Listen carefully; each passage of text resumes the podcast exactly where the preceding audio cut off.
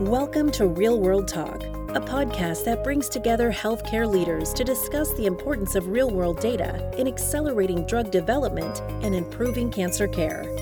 Real World Talk is brought to you by COTA, a company that combines oncology expertise with advanced technology and analytics to create clarity from fragmented and often inaccessible real world data.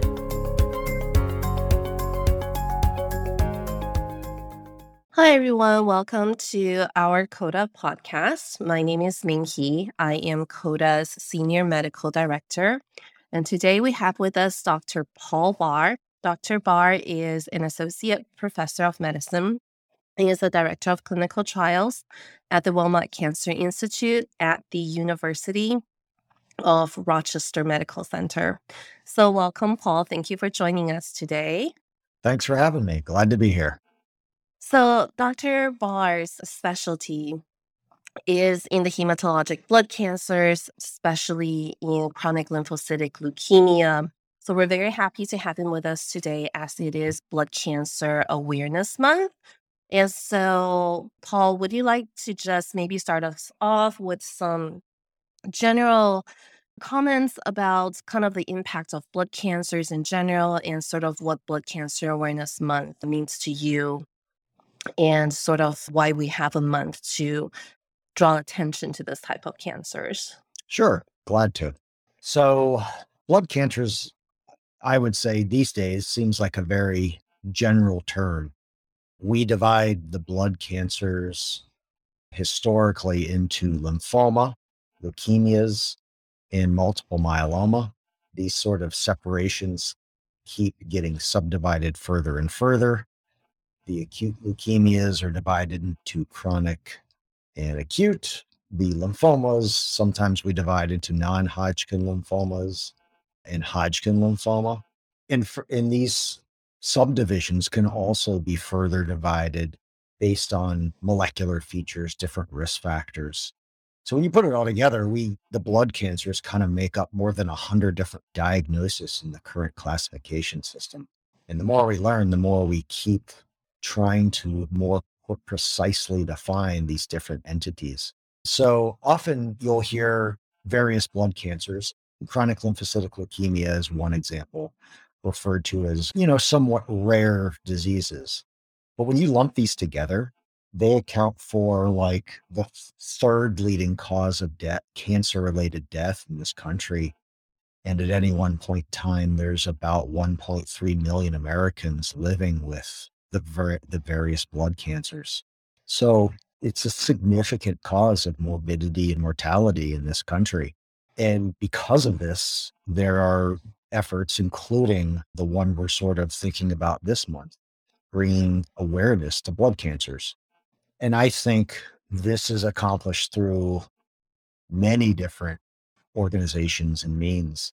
A couple notable ones to point out Leukemia Lymphoma Society they put in a lot of time and effort to drawing awareness to the various blood malignancies, the blood cancers, and have events like Light the Night that bring a bunch of survivors together to raise awareness. They have philanthropic efforts where and networking efforts as well. Uh, the Lymphoma Research Foundation is another one that's near and dear to my heart. So these are national organizations that put a lot of time and effort into raising awareness. We also have specific efforts at the Wilmot Cancer Institute, where I work in the University of Rochester. Couple ones to bring out are the uh, the Wilmot Warrior Walk, and this this is an effort that happens every September. Just happened last week, where there is a um, a one mile, a five k, and a ten k run and walk. For it's an effort that brings together all of the caregivers, the physicians, the providers, as well as patients, survivors, administrators, whatnot, raises money to fund cancer research. Another one that that I'd be remiss if I didn't bring up is the Discovery Ball, which is a more formal event here at the Cancer Institute, which in a similar fashion raises funds and draws support for uh, cancer research. I think that's great. At UT Southwestern as well, we definitely have events this month. Um, we have our own sort of like 5K to raise awareness for blood cancer. But I think for our listeners out there, you know, if you're not in a position to join us on one of these walks or maybe join us at the ball, I think something that's very easy for almost anybody to do is to simply donate blood products, right? So usually this month, when I was younger and I had more energy and more time, I would help to organize some blood drives where people can come and donate blood, try to educate people about donating slightly more complicated blood products, more involved blood products like platelets and plasma.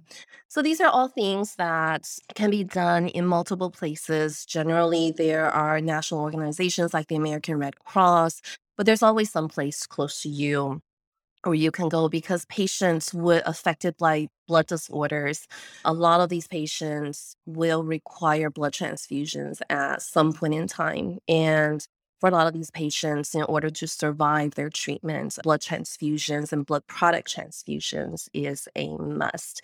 So, if you're looking to participate and to contribute and to help patients affected by blood cancers, I think a very simple thing to do, you know, if you're not up for getting up and walking, is to simply go to your local blood bank and donate blood if you're able to. So from here, um, let's take a turn. Dr. Barr, I know your special interest is in CLL. I think that this is probably one of the blood cancers that more people have heard of because it is a little bit more common. And so I would be very much interested to know what drew you to CLL, what perked your interest in this cancer, and sort of where do you see this cancer going? You know, there's been a lot of new treatments in recent years. So we'd love to hear your opinion about that and kind of what direction we're headed in CLL. Sure. Sure. So CLL, chronic lymphocytic leukemia, is you can categorize it one of a couple different ways. It's the most common leukemia in the in Western countries. Biologically, we think of it more as a subtype of non-Hodgkin lymphoma. And if you look at it that way, it's the second most common lymphoma that we see. It often has a slow natural history. So, what that means is that patients may live with this disease for a long period of time. And there are some estimates that there's about 200,000 Americans living right now with CLL. Generally, it's relatively treatable compared to a lot of other malignancies. And again, because of this, patients can live for a long time. I think what drew me in, into studying lymphomas and especially CLL is the ability to, um, when I first started my training in the early 2000s, we were just starting to develop some of the, the novel tools to treat this disease. And being a clinical trialist at heart, my passion is really developing novel treatments. It was an area where we're just learning how to use some of these exciting new agents. So that that drew me in one in one way. The ability to take care of patients over a long period of time and get to know them and their families was another draw. And also the ability to perform, I guess one way to put it is to perform biopsies in a very easy way. You can test the cells by just drawing blood or, you know, by looking at and more formally by doing a biopsy and bone marrow biopsy to look at the uh, cells and sort of their microenvironment. But it was, um, you know, had a lot to do with timing and, you know, connections with the patients that pulled me in this in this direction. Yeah, I definitely agree. When we when a lot of people think about leukemia, they think tend to think about the acute leukemias. Probably, I think a lot of awareness is also raised towards the more acute leukemias, probably partially because acute leukemias generally affect children.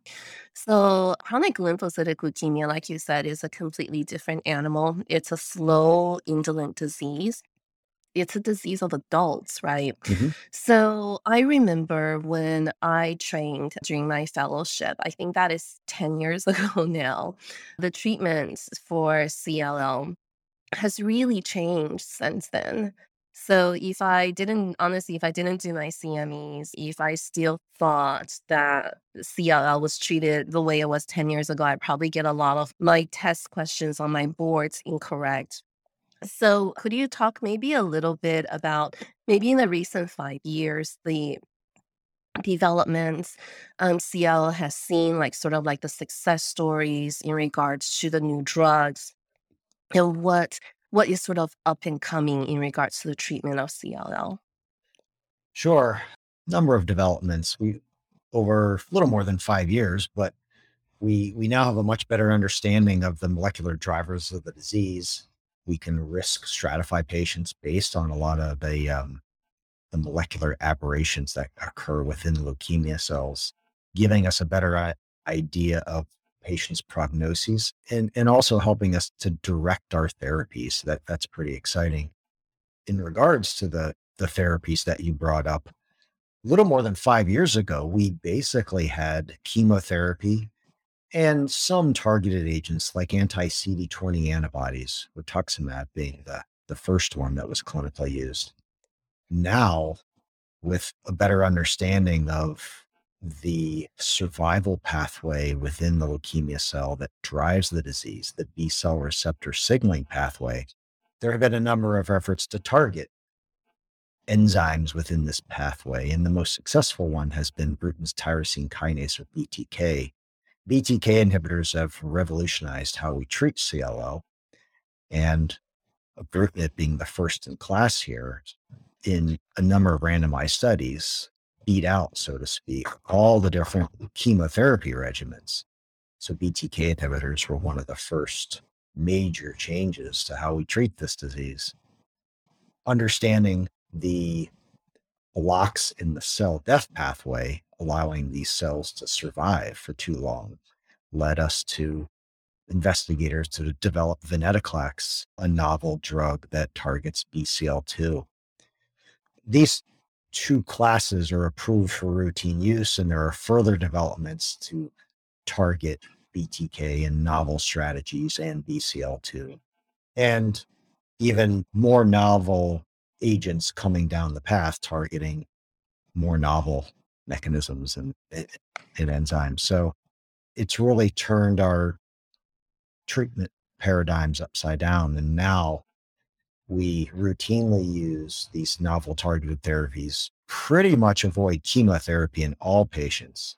And so we're seeing better outcomes. We're, we're seeing improved efficacy, longer survival rates, and less toxicity for patients. So we're really improving their mortality and their morbidity, which is obviously great for patients with, with CLL.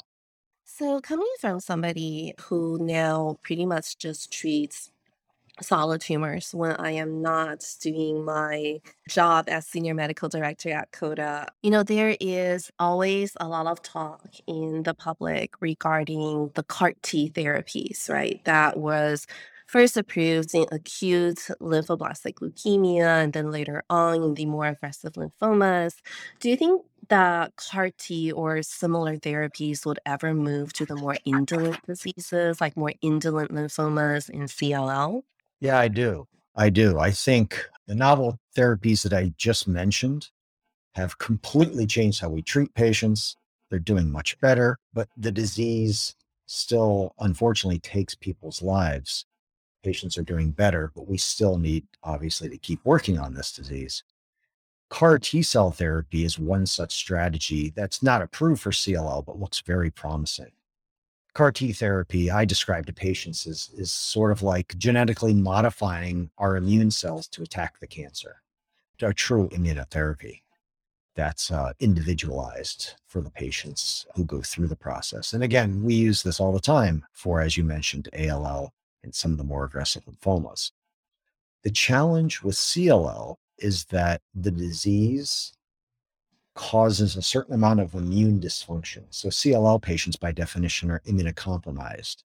Those T cells that we harness to modify and put back in the patient are not as functional as with other diseases.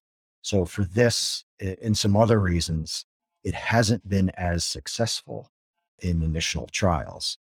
only a minority of patients were responding to CAR T cell therapy with CLL. However, re- more recent studies combining CAR T therapy with a BTK inhibitor, namely ibrutinib, have been more successful. We may be able to, for the period of time collecting those T cells and then reinfusing them, reverse some of the immunosuppression inherent to CLL. So it's looking better and better. And there are other initiatives underway to make this more and more successful. One of the other strategies is when administering an aggressive therapy, so to speak. Uh, when you receive CAR T cell therapy, you also receive a course of chemotherapy to somewhat suppress the immune system and make these T cells take hold, grow, survive, and proliferate. Here again, remember that these patients are immunosuppressed, so that even though it's transient, suppressing the immune system can lead to infections. So there are a number of complications that can occur with CAR T therapy, but in CLL patients, there is an increased rate of infections that we worry about in the short term, long term. So all of this is to point out that, yeah, I think I do think it is very promising. I think it will be used predominantly in patients with high risk, um, more aggressive CLL, not really across the board just yet. For the patients with the highest risk disease, it, it definitely looks very promising. And I think we're we're entering phase three trials now using certain CAR T products that likely could lead to um, approval. Yeah, that is actually very that's very exciting. I didn't I've never thought about it, but that's true. The conditioning regimen for the CAR T therapies are very immunosuppressive, and that would be very tough for a CLL population. But yeah, thank you. So, since COTA is a real world data company, I guess the last topic I want to broach with you is real world data and real world evidence, I think, is still relatively new in the world of clinical research. And we are still kind of trying to figure out what is the best use for this data, for the evidence that can be generated by this data. We're still trying to figure out how is the best way this data can participate, right, in contributing to research and also maybe participate in helping to improve uniformity and standardize and more like to help standardize patient care by giving an idea of just general practice patterns. So i know that you are familiar with COTA and you're familiar with real world data. So i'd like to hear especially as somebody who is a clinical trialist kind of where do you see is the place for real world data, real world evidence in, you know, in current time when it comes to research or patient care? Yeah, there are a lot of potential uses. I'll focus first on the uh, novel treatments we develop, just because, again, that's my, that's sort of where I focus. The gold standard for developing new agents, drugs that we use are, are clinical trials where we're testing these agents in a very safe and controlled setting using a, a very homogenous group of patients, so to speak. So we closely monitor them to understand the toxicities and the um, the outcomes, the efficacy. However, you can't test everything in clinical trials. They're expensive, cumbersome, difficult to run. And as I previously mentioned, it's a good problem to have, but CLL patients live a long time to follow patients within clinical trials for decades would be impossible.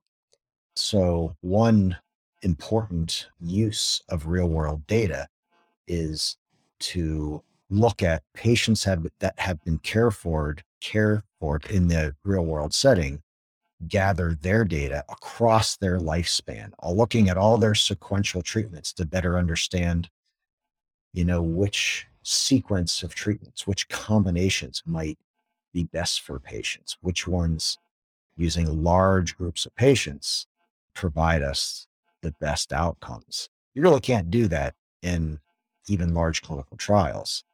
So looking, um, you know, across various clinics, regions, subtypes of CLL, you know, using large data sets can be very powerful to understand how we should use our treatments, how we should sequence and combine them. So I think that's, you know, one one of the real powers of real world real world data. The other sort of area that comes to mind is as, as I mentioned, we we select patients for clinical trials eh, because of safety and in keeping the patients uh, similar so that when you understand exactly the results you're getting in the real world not every patient fits in these neat little categories so you want to try to understand what your treatments are doing quote in the real world uh, where patients may not have perfect organ function aren't treated at specialized centers and whatnot so comparing outcomes again in, in a variety of settings compared to our clinical trials can be very valuable too. Interestingly, what we found with CLL is the outcomes in the real world are pretty close to what we see in the clinical trials. These drugs, uh, these novel agents are user friendly, so to speak, for our patients. So you can, you know, to a large part, expect similar results with your patients. Now, there's a learning curve with all of these things. And we see that in the community setting too, outside of clinical trials. But, you know, this is comparing this data to our clinical trials can very, be very useful to understand, as you mentioned, the practice patterns and what to expect, what to tell our patients they will gain from these various treatments. Those are a couple uses of real world data. There are others, I, I honestly think as we learn to better mine very large data sets, there's just a wealth of information that can be gained. I definitely agree. Hence, I, I am working here and very excited to be working here. But I have to tell you, when I first joined COTA, right, I kept on sending some of our records back because these patients had records of like 5,000 plus, 7,000 plus days. And I was like, this can't be right. This is almost 20 years. Mm. So I was like, "Are you sure? Did we did we miss the date of death? Are you sure? Can you just check?" Every time they checked for CLL, it was accurate. And in a lot of these cases, you know, it was still ongoing. So I would say that our CLL database in COTA probably has one of the longest, essentially, patient journey, like medium duration of the patient journey across all of our cancers. And essentially, I think CLL was one of the first cancers COTA started abstracting. So it actually helped to develop and drive our data model. And so, in addition to capturing, you know, the years and years and years of therapy, I mean, these CLL patients, we actually developed a special field for them called observation. So it's not just periods of blank time, but we can actually record when the patient is on observation, which for these patients, especially those with low risk disease, can actually be years and years and years, which is great for the patient, right? But it is definitely a chronic disease. Back when I used to treat liquid cancers. One of the more difficult things was to get the patient to understand it's like hey you know it's it's not going away right? You're to be fine you're to see your grandkids but this is not something that's going away you and I are going to have a long lasting relationship. So, like what you referred to earlier on, one of the good things about CLL is like a long relationship with a patient and family. And, you know, I think it takes people a while to realize that, you know, this is not a cure. I used to compare to diabetes frequently just say this is something you will live with this is something you had to see me for this is something that we have to treat but this is not something that's going away but it, it would be exciting to think if at some point in the future we could make it just go away do you do you potentially see that happening I do. I, I do actually. We're seeing deeper levels of remission with some of these novel treatments. And as we further develop the immunotherapies to eradicate the minimal disease left behind. I do think, mm-hmm. uh, you know, there are patients who have received uh, one of our strongest chemotherapy regimens, FCR, and a, a significant portion of them have not relapsed with 15 years follow up. So I do think certain patients you can reduce the disease to such a state where you're struggling to know are they just in a 15 to 20 year remission or is the disease gone? Again, I think that's a good problem to have. That's a good, it's a tough question. It's a good question. But no, I do think the cure will come in one, a one size fits all model. I do think it will have to use a variety of tools to address the different types, different risk groups of the disease. Well, thank you so much. That is definitely a high note to end on. Thank you again for talking with us today, Dr. Paul Barr, and hopefully you'll join us for more of our talks in the future.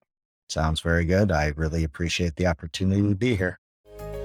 Thank you for joining us on this episode of Real World Talk. For more episodes and to understand how we can all bring clarity to cancer care using real world data, please visit us at cotahealthcare.com. We look forward to having you next time on Real World Talk.